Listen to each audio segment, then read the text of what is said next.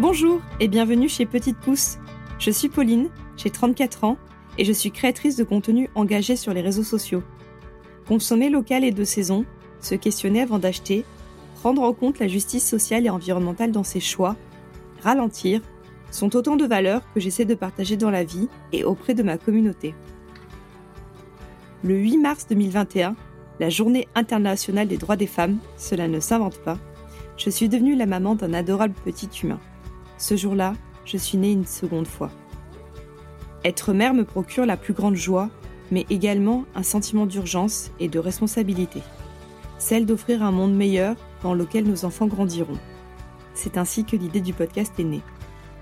Interroger des invités qui ont le plus souvent entamé leur transition écologique en devenant parents, les écouter nous partager leur cheminement, leurs victoires, mais aussi leurs doutes.